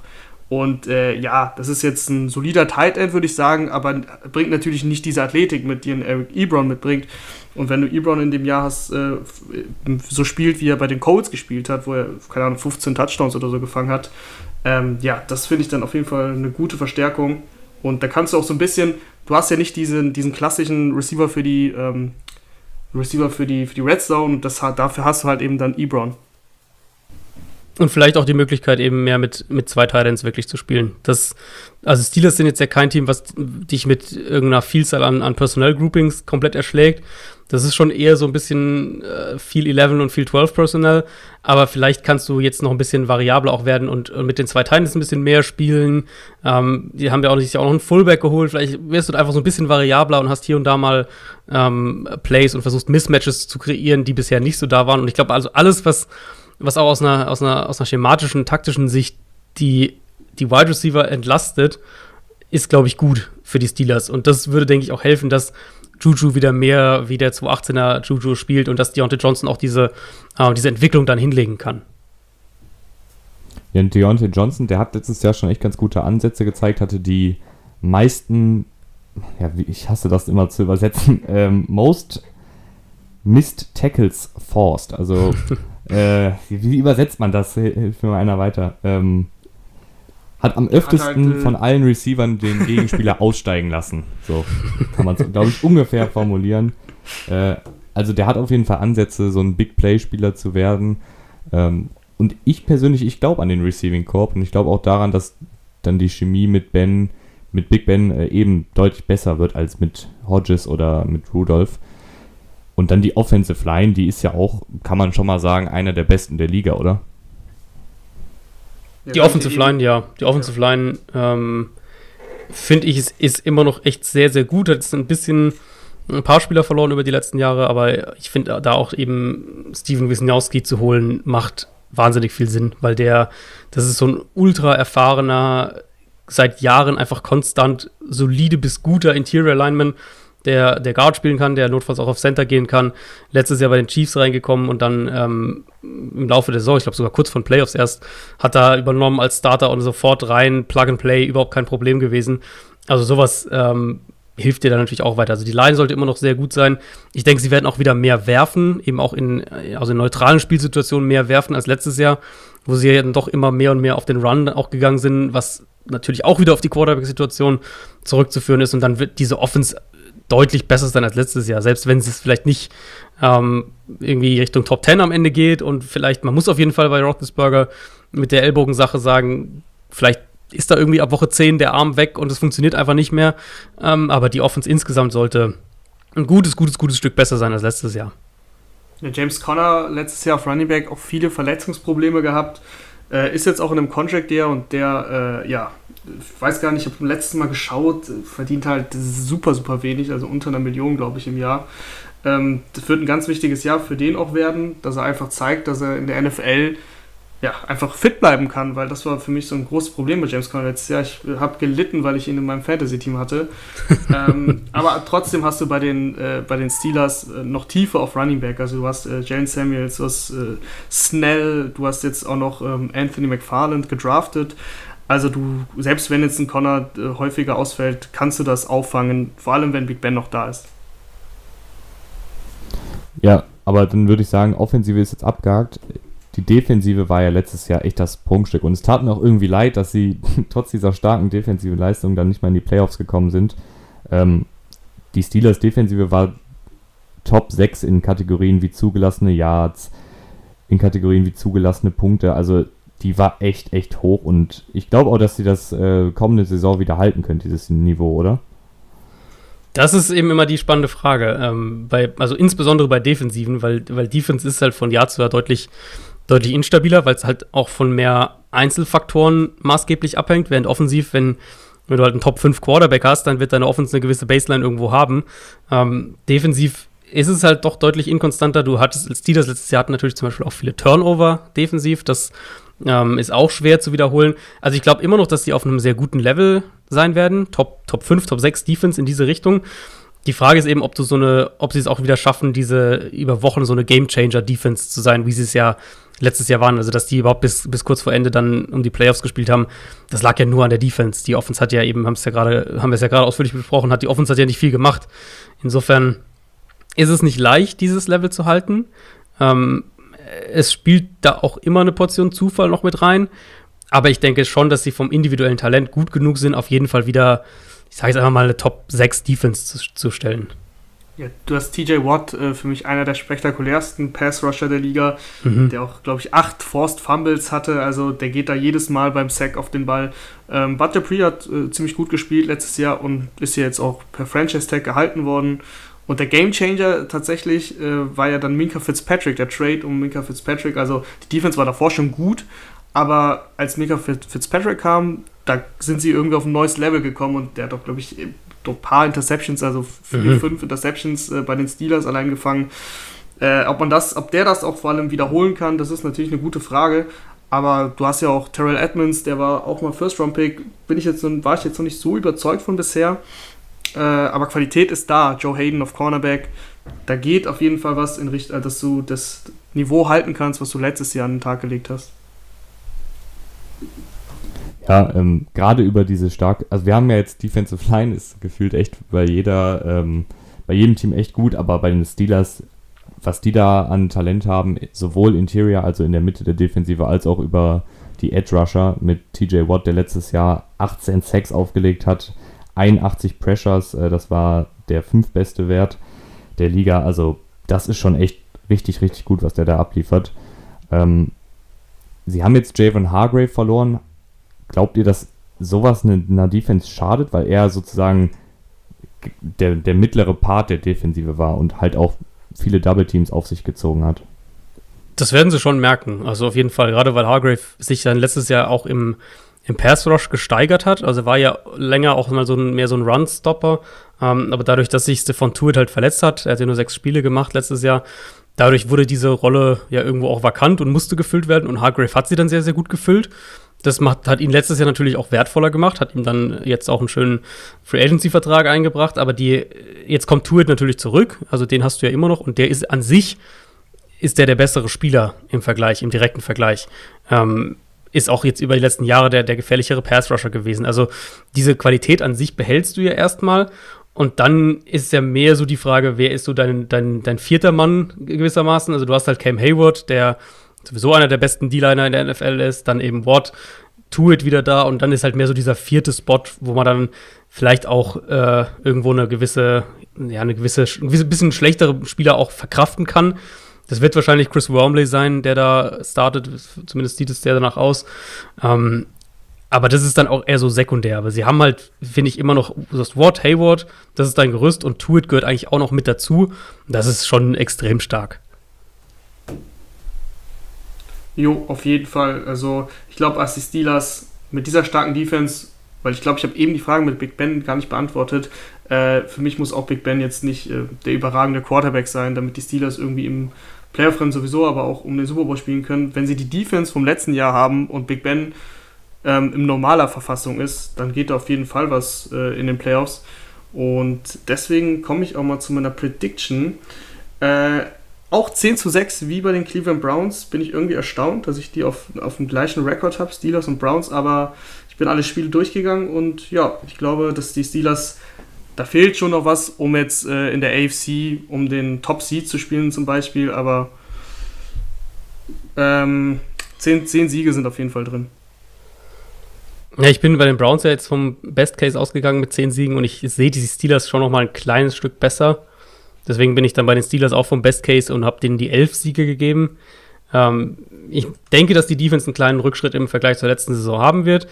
Denke aber eben, wie gesagt, auch, dass die Offense also wirklich mehrere Stufen stärker sein wird und dann ähm, mit natürlich, das, das setzt dann voraus, dass Big Ben wirklich auch fit nochmal für ein Jahr da ist. Ansonsten ähm, reden wir von einer ganz anderen Bilanz höchstwahrscheinlich, aber das wäre so mein Best-Case-Szenario, was ich noch realistisch ihnen zutraue, 11 und 5. Ich glaube, dann bin ich jetzt für dich ein bisschen unrealistisch, Adrian, aber ich habe die tatsächlich bei 12 und 4. ähm, für mich, also wenn ich nicht so ein Panthers-Fanboy wäre, dann wären die Steelers echt ein Team, was ich richtig abfeiern würde, weil ich mag einfach, wie die Organisation geführt wird. Ich mag Mike Tomlin total, den Head Coach, was der da noch aus dem Team letztes Jahr rausgeholt hat, obwohl es eben so absolut katastrophal war in der Offensive. Das finde ich spricht schon echt für den und ähm, ich glaube einfach daran, dass die Defense wieder so gut auflegen kann und auch Big Ben eben hoffentlich dann eher in dieser äh, Game Manager Rolle und Turnover vermeidend äh, da echt gut, gut abliefern kann. Bei Big Ben ist halt eben immer die Sache, der hat ja auch manchmal eine T Tendenz dazu, äh, viele Interceptions zu werfen. Wenn er das natürlich macht, dann könnte er ja seinem Team logischerweise schaden. Aber ich hoffe mal, dass er da sehr, sehr, vielleicht ein bisschen eher konservativ mit dem Ball umgeht, anstatt immer aggressiv downfield zu schmeißen. Aber das bleibt abzuwarten. Aber ich glaube trotzdem, wenn es alles so klappt, wie ich mir das vorstelle, dass die Steelers äh, am Ende mit 12 und 4 da dastehen und um den Division-Titel spielen werden. Jo, und dann äh, ja, kommen wir zum besten Team der Division vom letzten Jahr, die Ravens. Ähm, da ist natürlich ja, Lamar Jackson MVP-Saison gespielt. Da war schon alles sehr, sehr, sehr, sehr, sehr, sehr gut. Äh, ist halt natürlich die Frage, kann er das gleiche Niveau nochmal spielen? Kann er das jetzt ständig spielen? Wird er vielleicht ein bisschen schlechter? Das muss man dann abwarten. Insgesamt muss man halt fest, äh, festhalten, dass er sich als Passer extrem weiterentwickelt hat äh, ja, meisten Passing-Touchdowns gehabt, auch äh, nur sechs Interceptions, auch wenig äh, Turnover-worthy Throws gehabt, also Würfe, die in einem Turnover enden können. Ähm, das war alles schon ziemlich, ziemlich gut. Dann hast du natürlich seine läuferischen Qualitäten, die immer ein X-Faktor sind. Deswegen, allein deswegen, weil du diese, diesen läuferischen Faktor hast, bietet dir Lamar Jackson, finde ich, eine, eine gewisse Baseline, die deinem Team halt extrem weiterhilft. Äh, ich bin natürlich äh, ja, Lamar Jackson-Fan, das habe ich ja schon oft gesagt. Deswegen glaube ich auch, dass er, dass er sich weiterhin äh, entwickeln kann und vor allem mit dem ganzen Coaching-Staff, das bei den Ravens halt äh, überragend ist, glaube ich, dass die, die Ravens echt ein paar sehr, sehr gute Jahre vor sich haben. Ich sehe also Jackson individuell auf jeden Fall auch. Ähm, also klar, der Sprung letztes Jahr war natürlich deutlich, das ist überhaupt keine Frage. Ähm, jetzt für, von letzter Saison auf die kommende Saison sehe ich sogar noch ein bisschen mehr den Blick drauf, wie entwickelt sich die Offense weiter. Weil letztes Jahr hat es natürlich super funktioniert, wie sie es gespielt haben, mit auch ähm, also zum Beispiel wahnsinnig viel Pistol Formation, was sonst kaum ein Team überhaupt großartig nutzt in der NFL. Das war ja sozusagen die Basis für diese ganze Offense und dann logischerweise diese ganzen Zone Read und Option Elemente und unterm Strich ein, also muss man ja echt sagen, ein historisches Run Game, was, was die Production angeht, nicht nur Total Stats, sondern wirklich auch in den Advanced Metrics waren sie da, also die waren ja vom, im Run Game waren die ja besser als eine ganze Reihe an Teams im, in, in ihrem Passspiel ähm, was in der heutigen NFL im Prinzip unmöglich ist. Die Ravens haben das letztes Jahr geschafft. Sie waren aber natürlich auch irgendwo dann so vielseitig das in sich irgendwie in, in, diesem geschlossenen System war, waren sie ja dann doch wieder so eine gewisse, eine gewisse Eindimensionalität war dann da, was eben ähm, die, wenn man die Passing Designs isoliert betrachtet. Also Ravens haben ganz viel mit Play Action gemacht, viel auch Run Pass Options, viel hat auf diesem Run Game eben auch und auf den Run Designs und auf Lamar Jackson als, als Runner und, und die Bedrohung, die er darstellt, ähm, viel hat darauf aufgebaut. Aber wenn sie im, im, in der Isolation sozusagen ihr, ihr Passspiel, wenn man das so mal versucht zu betrachten, da waren halt die größten Defizite. Und deswegen hatten sie ja auch mit Abstand die größten Probleme, wenn sie wirklich mal einen Rückstand aufholen mussten, wenn klar war, jetzt müssen sie den Ball werfen und eben gewisse Sachen nicht mehr so funktioniert haben, wie sie es sonst funktioniert haben, weil das Run-Game eben auch als theoretische Bedrohung nicht mehr so eine Bedrohung dann war für die Defense. Ähm, deswegen bin ich vor allem gespannt zu sehen, wie sie die Offense eventuell auch weiterentwickeln, in der, was auch das Passspiel gerade angeht. Und ob sie vielleicht mehr mit den Wide Receivers noch arbeiten, ob sie noch mehr, ähm, ob sie vielleicht ein bisschen weniger die Titans sehen. Ich meine, sie haben ja einen Hayden Hurst abgegeben, ähm, ob sie vielleicht ein klein wenig weniger über die Titans kommen und ein bisschen mehr über die Wide Receiver, um auch offensiv mehr noch diese, diese Balance auch zu haben, ähm, dass sie effizient den Ball werfen können, wenn jeder weiß, dass sie den Ball werfen müssen. Ja, also ihr beiden seid so ein bisschen wie die Mitschüler, die sich die ganze Zeit gemeldet haben und mir jetzt echt alles weggeschnappt haben, was ich, was ich mir aufgeschrieben habe. Ähm, deswegen habe ich eigentlich gar nicht mehr so viel hinzuzufügen. Ich wollte nämlich eigentlich reinstarten mit der Frage, ob sie eben diese, diese Rushing-Qualität halten können, weil als Panthers-Fan weiß ich halt auch, dass sozusagen mit Cam Newton diese Rushing-Offensive, da war dann einfach 2015 der Höhepunkt und dann ist es wieder ein bisschen abgefallen. Ähm, die die ähm, Ravens haben letztes Jahr knapp 37 Laufversuche pro Spiel gehabt. Das ist der absolute mhm. Topwert in der NFL. Also sehr, sehr lauflastig. Und wie Adrian eben gesagt hat, das ist bei mir eben noch so diese Frage momentan. Was passiert, wenn sie eben eindimensional werden müssen, weil sie eben, was weiß ich, mit 14, mit 17 Punkten hinten liegen und der Defensive klar ist, okay, jetzt kommt kein Lamar Jackson Lauf, jetzt kommt keine Read Option, sondern jetzt kommt einfach ein Dropback und ein Pass. Kann Lamar Jackson dann wirklich dieser, dieser Passer sein, der wie ein Mahomes, der wie ein Rogers eben sein Team dann zu einem Comeback-Sieg führt? Und das hat er, finde ich, manchmal Klar hat er es schon gemacht. Er hat auch als Passer, klar, 35 Touchdowns müssen wir nicht drüber reden. Aber mir ist halt dann auch noch das Titans-Spiel im Kopf oder das Chargers-Spiel im Kopf, die beiden Playoff-Spiele, wo sie halt dann eben in hohen Rückstand kamen und es ihm nicht mehr gelungen ist, das Ruder rumzureißen. Ich weiß nicht, Raman, du bist wahrscheinlich jetzt schon rot vor Wut als alter Lamar Jackson-Fan. ähm, ähm, also ja, ich bin rot vor Wut, weil du das Chargers-Spiel ansprichst, weil das ist wirklich äh, so lange her und da, also das Spiel, da ist ja so viel danach noch passiert darüber will ich gar nicht erst reden. Ähm, ich finde, und ich hätte mich wirklich gefreut, wenn die Ravens äh, im Draft sich einen der Top 12 oder Top 12 Receiver einfach geholt hätten, wenn sie statt Dobbins ähm, sich einen Receiver geholt hätten. Das habe ich mir gewünscht. Ich glaube, Denzel Mims war da noch verfügbar. Der ist dann Passpass später zu den Jets gegangen. Das hätte ich mir wirklich gewünscht, ähm, weil das ist auch so mein Problem gewesen, wenn ich mir das Titans-Spiel angucke. Äh, boah, es waren über 10 Drops, glaube ich, die die Receiver da zusammen haben fallen lassen. Ähm, und wenn du als Lamar Jackson, der jetzt nie ein Passer wird wie Patrick Mahomes, weil das werden die wenigsten, äh, dann ist es natürlich auch nett, wenn du sehr, sehr gute Waffen hast. Und die sind bei Jackson, die sind gut, aber ich würde jetzt nicht sagen, dass die sehr gut sind. Vor allem die Receiver, du hast äh, Brown natürlich gedraftet, der ist, kann für mich auch eine Nummer 1 werden. Äh, ist aber momentan noch so ein bisschen so, ja, mal schauen, der muss auch mal gesund, komplett gesund durch eine Saison gehen und nicht äh, ständig auf dem Injury Report auftauchen und ist jetzt auch nicht der, der physischste Receiver, den du da mal in der, in der Red Zone einfach mal einen Jump Ball wirfst, auch wenn Jump Balls äh, ja, eine, keine gute Waffe sind. Ähm, deswegen, äh, da wär, hätte ich mich halt einfach gefreut, wenn du da Waffen hast. Und dann kannst du auch erwarten, so krasse Rückstände auch mal einfach aufzuholen. Aber wenn, du, wenn dir die kompletten Waffen fehlen, äh, das ist, ist jetzt ein bisschen übertrieben, dass dir die kompletten Waffen fehlen, ist auch Quatsch. Also du hast ja einen Mark Andrews und so weiter. Aber es ist nicht Elite, was das äh, Receiving Corps, sag ich mal, angeht. Das stimmt auf jeden Fall. Also es ist nicht Elite, es ist auf keinen Fall Elite, es ist halt aber, also man setzt irgendwo natürlich drauf, dass die jungen Spieler sich entwickeln. Ich denke, das ist, äh, kann man das kann man irgendwo auch kritisieren, dass man da vielleicht noch mehr machen müsste, aber man kann umgekehrt natürlich auch sagen, äh, du, du setzt auf die jungen Spieler und hoffst, dass, dass da die Fortschritte kommen. Also ein Miles Boykin zum Beispiel, der, den sie letztes Jahr gedraftet haben, da ist sicher die Hoffnung, dass der noch mehr so ein, so ein wirklichen Outside-Receiver werden kann. Ähm, gut, Brown, da wissen wir alle, dass der das Talent hat, aber auch ein Devin Duvernay, den sie dieses Jahr gedraftet haben, ist für mich an sich ein super spannender Spieler, ähm, der so eine, eine Physis, aber auch eine, eine Explosivität in den Slot mitbringt. Ich denke, der wird in äh, bei den Ravens ein reiner Slot-Receiver sein. Da ist schon junges Talent da. Ich sehe halt so ein bisschen, wäre das so mein, oder das wäre so meine größte, mein größtes Bedenken mit der Offense eben so ein bisschen die, dieses, dass da eine, eine etablierte Wide Receiver Qualität fehlt. Also so dieser, wo du sagen kannst, selbst wenn du jetzt keinen, keinen Superstar Wide Receiver hast, aber einen, wo du sagst, das ist mal mindestens eine sehr gute Nummer zwei. Ähm, neben diesen ganzen jungen Spielern. Das finde ich fehlt so ein bisschen in der Offense. Und da bin ich sehr gespannt, wie sie es spielen und halt aber eben auch, was sie, was sie dann, wie es aussieht, wenn sie denn mal in solche Spiele kommen.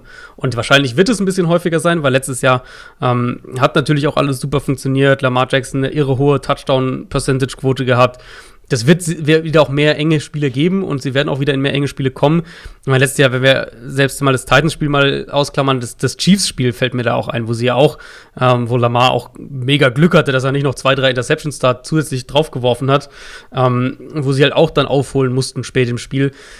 Diese, das ist so das, wo ich sage, da müssen die Ravens noch besser werden und für meinen, für meinen, äh, was meine Football-Philosophie sozusagen angeht, geht das halt vor allem indem du auch die Wide Receiver verbesserst. Also du musst dann auf Wide Receiver eine gewisse Qualität haben. Und das, da bin ich mir halt noch nicht sicher, abgesehen jetzt von Marquise Brown, ob die Ravens diese, diese Basic-Qualität sozusagen auf Wide Receiver haben.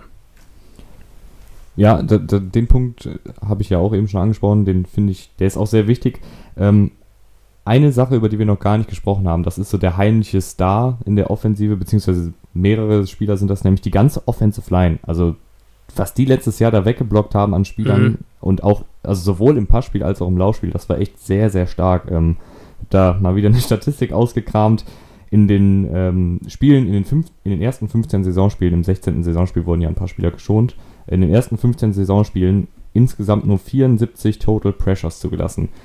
Um das mal in eine Perspektive zu bringen. Nate Solder, Left Tackle der Giants, hat letztes Jahr alleine 51 Pressures zugelassen und Matt Paradise, Center der Panthers, 47. Also, das ist ein absoluter Topwert und fast äh, kann man fast schon von historisch gut sprechen. Ähm, jetzt ist aber ein ganz wichtiger Baustein weg, nämlich Marshall Yanda, der langjährige Guard, zigfacher Pro Baller, wahrscheinlich auch Hall of Famer. Wie sehr schmerzt dann so ein Abgang? Das tut schon weh, auf jeden Fall. Also Guard, wenn wir jetzt so aus Positions-Value-Sicht sprechen, ist Guard sicher eine der Positionen, die am weitesten hinten steht. Ähm, aber dann wiederum reden wir ja auch von einer Offense, die halt anders spielt als jede andere Offense in der Liga. Insofern, das wird auf jeden Fall, das wird denen wehtun. Ich glaube nicht, dass du, dass es irgendwie jetzt ähm, so gravierend ist, wie wenn sie jetzt zum Beispiel Ronnie Stanley, ihren Left Tackle, verloren hätten. Das, ich glaube, das würde sie härter treffen, auch wenn Yander auf seiner Position der bessere Spieler ist als, als Stanley noch auf seiner Position. Aber da ist der, ist der Value einfach nochmal unterschiedlich oder die Bedeutung für, für eine Offense.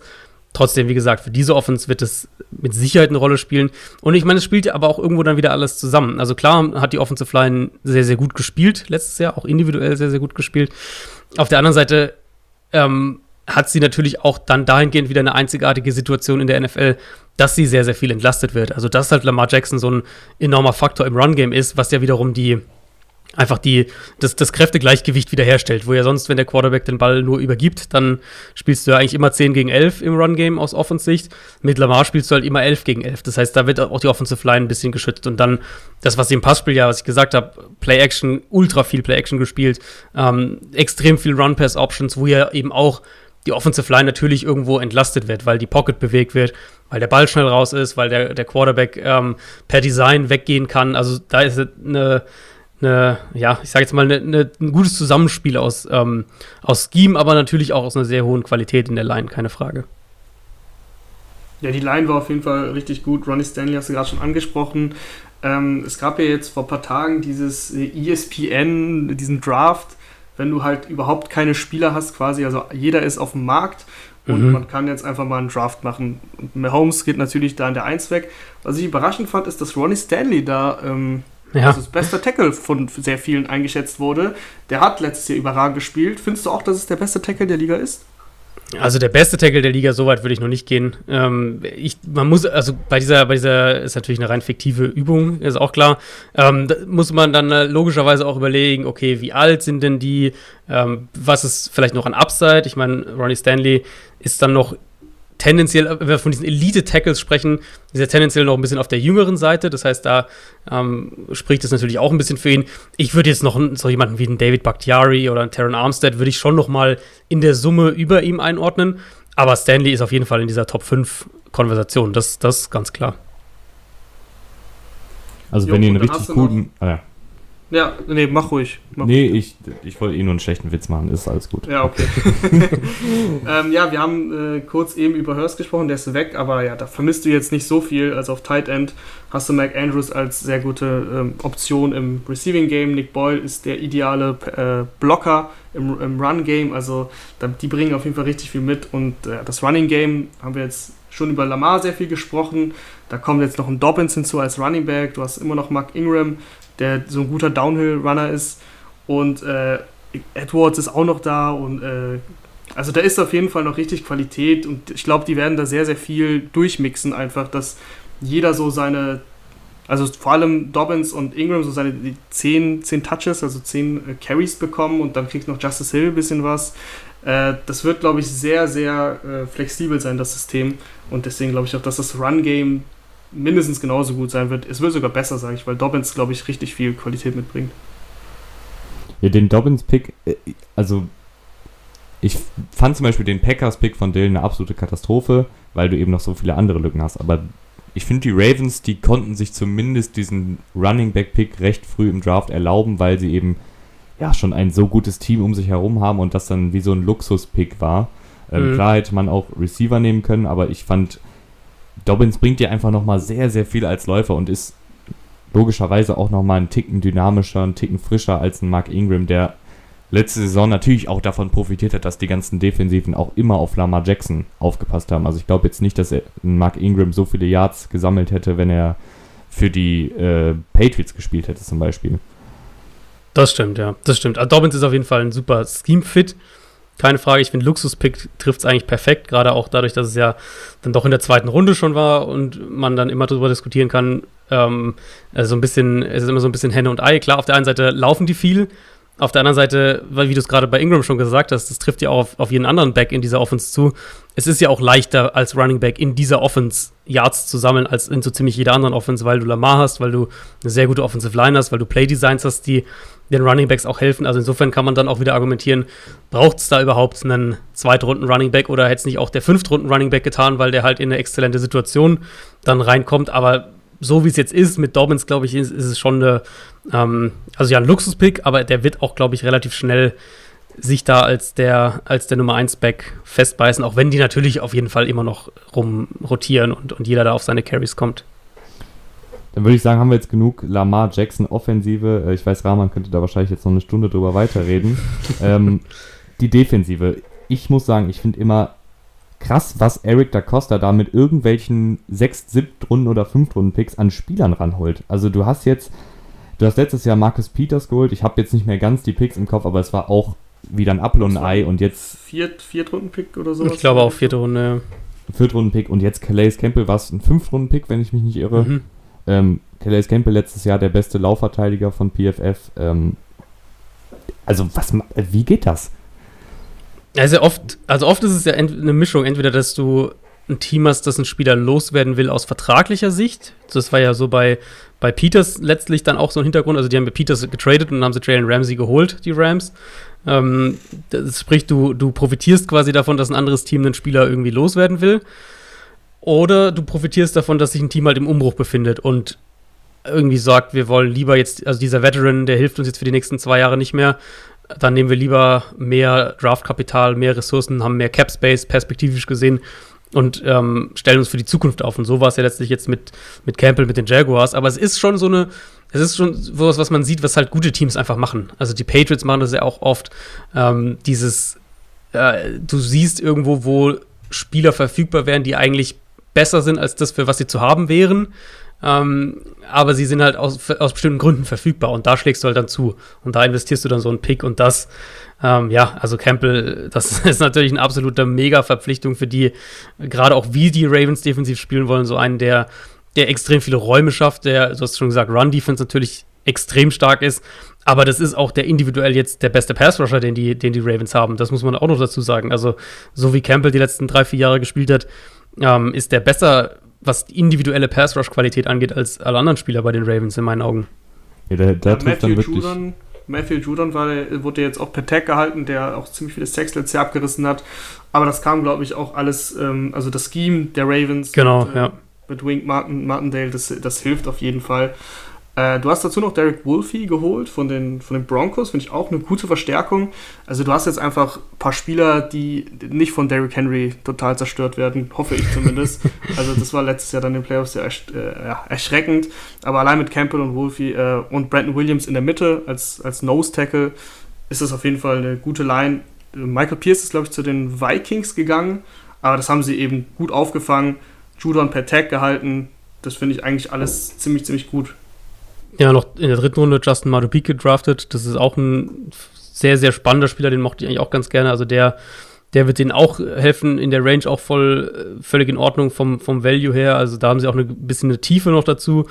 Und dann ist ja eben die Aufgabe für die, diese Ravens Tackles in der Defensive Line ist ja eben auch viele Räume schaffen, weil so spielen sie ja letztlich, dass du, dass du dann halt viel blitzen kannst, dass deine Linebacker sich frei bewegen können. Das ist ja letztlich die viel von dem, was, was die Ravens da in der Front auch machen. Nicht zu vergessen, äh, Allzweckwaffe Patrick Ricard, der Offense und Defense spielt, als Fullback noch eingesetzt wird, äh, der auch echt äh, dann schon häufig eingesetzt wurde als, als Tackle in der, in der Defense und da eben in diesem Scheme er auch ganz gut gespielt hat, fand ich. Linebacker war so eine kleine Schwachstelle. Da hast du dich äh, ja, verstärkt mit Patrick Queen. Das ist äh, perfekt gelaufen im Draft. Dann 28 haben die nicht so viele gesehen, dass er bis dahin runterfällt. Es ist halt alles dann auch irgendwie gut gelaufen für die Ravens, muss man schon so sagen. Ja, also Queen also für mich einer der, der besten Spieler-Team-Fits in dem ganzen Draft, weil du eben kann jetzt gerade an das anknüpfen, was ich gerade gesagt habe, eben Defensive Line bei den Ravens Räume schaffen und dann blitzen sie mehr als jedes andere Team, bauen natürlich viel auf die Coverage, über die Coverage auf, über die Secondary auf. Und da ist eben Athletik, Explosivität, Agilität, auch gerade auf dem Linebacker-Level, ist halt extrem, eine extrem wichtige Qualität in dieser Defense. Und da passt halt Queen perfekt rein. Für mich, also wenn wir Isaiah Simmons mal so ein bisschen ausklammern, der ist ja so ein, so ein Safety-Linebacker-Hybrid irgendwo eher. Ähm, und so rein von den Linebackern her hat mir Patrick Queen am besten gefallen in, in dem Draft dieses Jahr, weil der wird dich sofort in Coverage besser machen. Der kann eben die, mit diesen Räumen auch arbeiten, wo ich eben sage, jetzt zum Beispiel Kenneth Murray, für den die Chargers nochmal hochgegangen sind, der würde da gar nicht so gut funktionieren in diesen Räumen, weil der sich zwar gut ähm, Richtung Line of Scrimmage bewegen kann, aber nicht gut eben parallel zur Line of Scrimmage und, und Queen kann halt da sich wirklich in alle Richtungen sozusagen gut bewegen, kann covern, ähm, kann, kann Räume auch ausnutzen. Und Malik Harrison ist so ein bisschen das Gegenstück dann dazu. Also, das ist dann so der, den sie in der dritten Runde gedraftet haben, der wird vor allem dann auch diese Run-Gaps füllen und wird auch dann, bringt diese Physis mehr mit, die halt ein Patrick Queen dann wiederum nicht so hat. Also Inside Linebacker finde ich ist auch sehr, sehr jung und sehr, sehr gut besetzt. Was mir noch ein bisschen, wo noch ein kleines Fragezeichen ist, ist äh, der zweite Outside Linebacker, also der zweite Pass Rusher neben Matthew Judon. Da hast du, hast du einmal Pernell McPhee, einen sehr erfahrenen Mann, aber auch viel junges Blut, also Jalen Ferguson, Tyus Bowser, Bowser, die sind bis jetzt noch nicht komplett durchgestartet in, in der NFL. Ähm, und auch übrigens Chauncey Rivers, ehemaliger äh, Last Chance U Hauptdarsteller oder wie auch immer man das nennen soll. ähm, seht ihr da irgendeinen, der da die Nase vorn hat auf der Position des Outside Linebacker gegenüber von Matthew Judon? Ich glaube, dass da viel rotiert wird. Ähm, wie gesagt, in dem Ravens-System ist es jetzt auch nicht so, du brauchst jetzt auch nicht äh, die individuelle Mega-Qualität auf der anderen Seite, weil du eben so kreativ bist und so viel blitzt und eben von der von den deinen Defensive Backs dich da eben ähm, hoffst, dass die eben gut in der Coverage sind und das sind sie, da kommen wir gleich noch zu. Deswegen, Pernell McPhee hat letztes Jahr immer wieder gespielt, zusammen mit Jalen Ferguson. Ich würde jetzt Pernell McPhee da eher sehen, aber ich glaube nicht, dass das so wichtig ist einfach. Ich hätte es genau andersrum getippt. Ich hätte jetzt eher auf Jalen Ferguson getippt, aber das ist wahrscheinlich wirklich eine.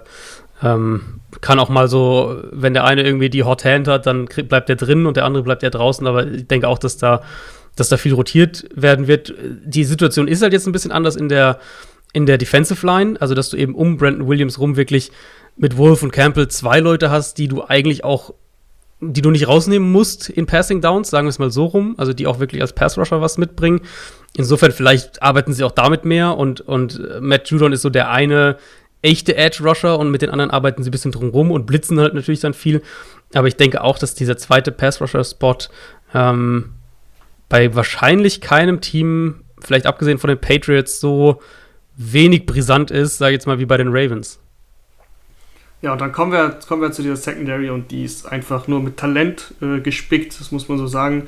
Ähm, ich finde, auch vor allem in der Tiefe, also wenn du auf die Position so durchgehst, du hast Marlon Humphrey, super Cornerback zusammen mit Max Peters, Jimmy, Jimmy Smith, extrem erfahren, hast du auch noch gehalten äh, Strong Safety letztes Jahr Chuck Clark durchgestartet. Dann hast du halt eben Tony Jefferson, den du eigentlich hattest, hast du entlassen, weil du ihn einfach nicht mehr brauchtest und weil er dann auch zu viel ähm, Geld verdient hat. Und auch da, also hinter Chuck Clark hast du auch noch einen Anthony Levine Senior, der auch, finde ich, ganz guter Spieler ist, vor allem wenn er, wenn er nur der Backup ist. Und ja, Free Safety, Earl Thomas, äh, einer der besten ever. Ob er immer noch der beste Free Safety der Liga ist, ist eine andere Frage. Aber der kann, ist immer noch Top 5 oder Top 10, wie auch immer man das halt sehen will, definitiv. Deswegen, das, über diese Spieler kommst du eigentlich. Und weil die so gut in der, in der Coverage halten, kannst du eben auch so kreativ sein mit deinen, mit deinen ganzen Front 7. äh, das ist schon brutal gut. Ja, also Qualität einmal und natürlich auch Flexibilität. Die Ravens ja wirklich letztes Jahr auch dann Safeties auf Cornerback-Positionen gestellt und Cornerbacks auf Safeties-Positionen. Also du wusstest wirklich oft vor dem Snap halt einfach gar nicht, was da jetzt passiert und wer da sich wohin zurückfallen lässt und wer Richtung Pass Rush kommt. Ähm, die, die, ganze Defense ist halt über die Coverage aufgebaut. Ähnlich so wie, wie eben die Patriots zum Beispiel auch und, und einige dieser ähm, Patriots Offsprings sozusagen in Miami oder auch in Detroit. Und das gibt dir natürlich mehr Flexibilität, weil du dadurch wesentlich besser in der Lage bist, eben zu covern, auch eins gegen eins zu covern, Man-Coverage zu spielen. Und dann kannst du halt viel, viel, viel mehr mit deinem Pass-Rush machen, mit deinem Blitzing machen, ähm, kannst, Defense, kannst Offenses noch mehr verwirren. Ich bin auch gespannt, ob ein Geno Stone zum Beispiel da eine Rolle spielt, der Siebtrunden-Pick dieses Jahr, wo ich sage, der, der könnte wirklich so ein Stil gewesen sein. Ich glaube auch, dass der sehr gut da reinpasst und ich könnte mir gut vorstellen, dass der zumindest mal in so Sub-Packages dann auch recht schnell irgendwo eine Rolle spielt. Also, das ist eine unfassbar tiefe Secondary, aber es ist eben auch das, worüber sie die ganze Defense aufbauen. Und der Unterschied halt ist, dass sie jetzt im Vergleich zu letztem Jahr auch noch eine richtig starke Defensive Line hatten, die sie so in der Form halt letztes Jahr nicht hatten. Auf jeden Fall. Ich glaube, das ähm, hat Tim, alles gesagt. Ich wollte gerade sagen, Tim, hast du noch was, weil du sagst nichts. Äh, ja, ich bin einfach ein bisschen sprachlos, äh, mit wie viel Kompetenz ihr hier überzeugt. Nee, ähm, alles.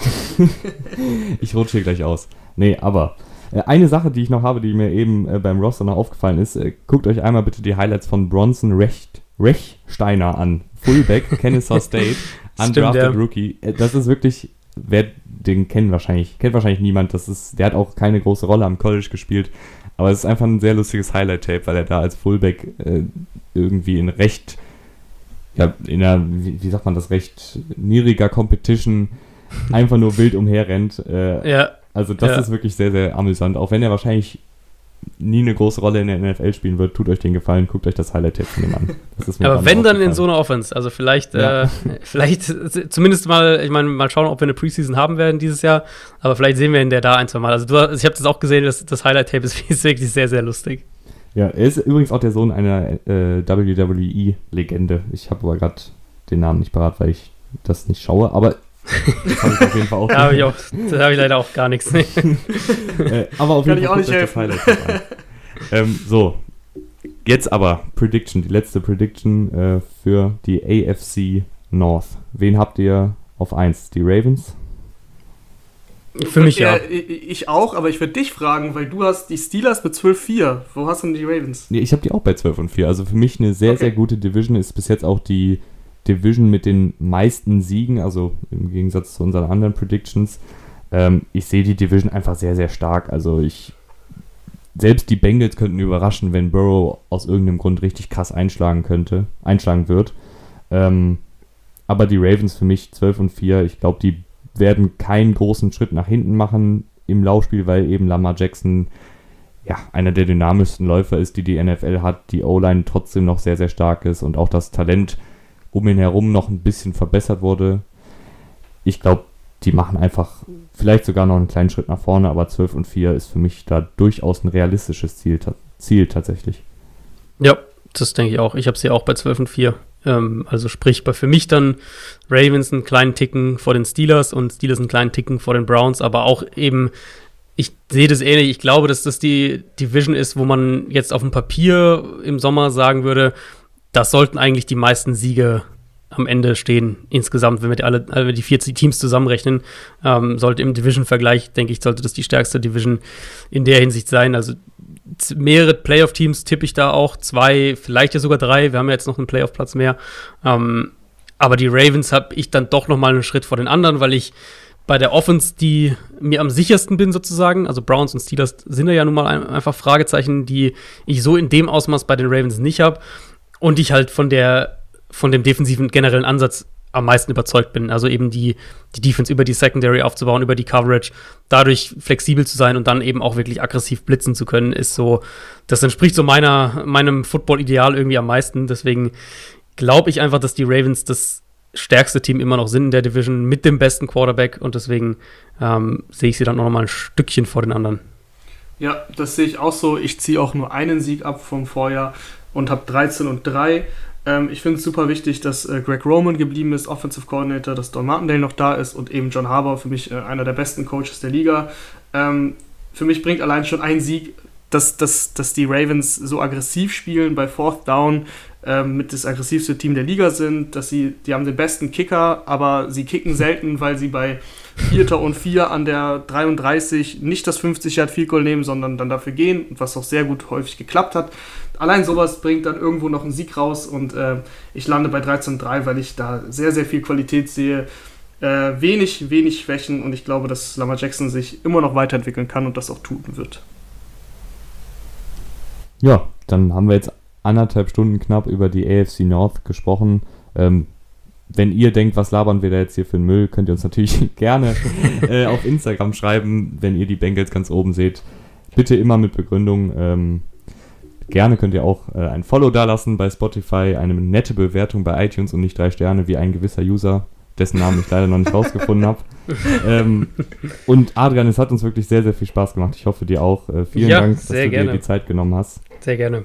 Ähm, ja, wenn ihr Adrian noch nicht kennt, dann könnt ihr den auf jeden Fall auch gerne auschecken. Äh, ich glaube aber, die meisten NFL-Fans in Deutschland kennen dich mittlerweile, wenn man das mal mit aller Bescheidenheit sagen darf, oder? Äh, ich, ja, ich freue mich natürlich immer über neue Fans und Freunde und Diskussionspartner. Ähm, genau, ich, ich versuche auch viel zu antworten auf Social Media.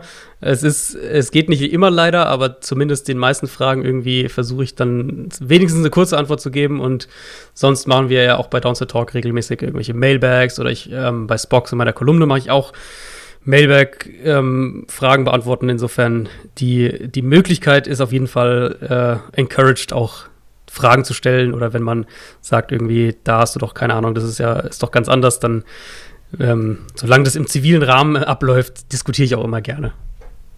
Ja, dann würde ich mich auch nochmal bedanken, Adrian, dass du dabei warst. Äh, hat mir Gerne. wirklich Spaß gemacht, coole Folge und ähm, dann hören wir uns am Mittwoch wieder bei der News-Episode. Bis dahin, danke fürs Zuhören und euch allen noch einen schönen Tag. Tschüss.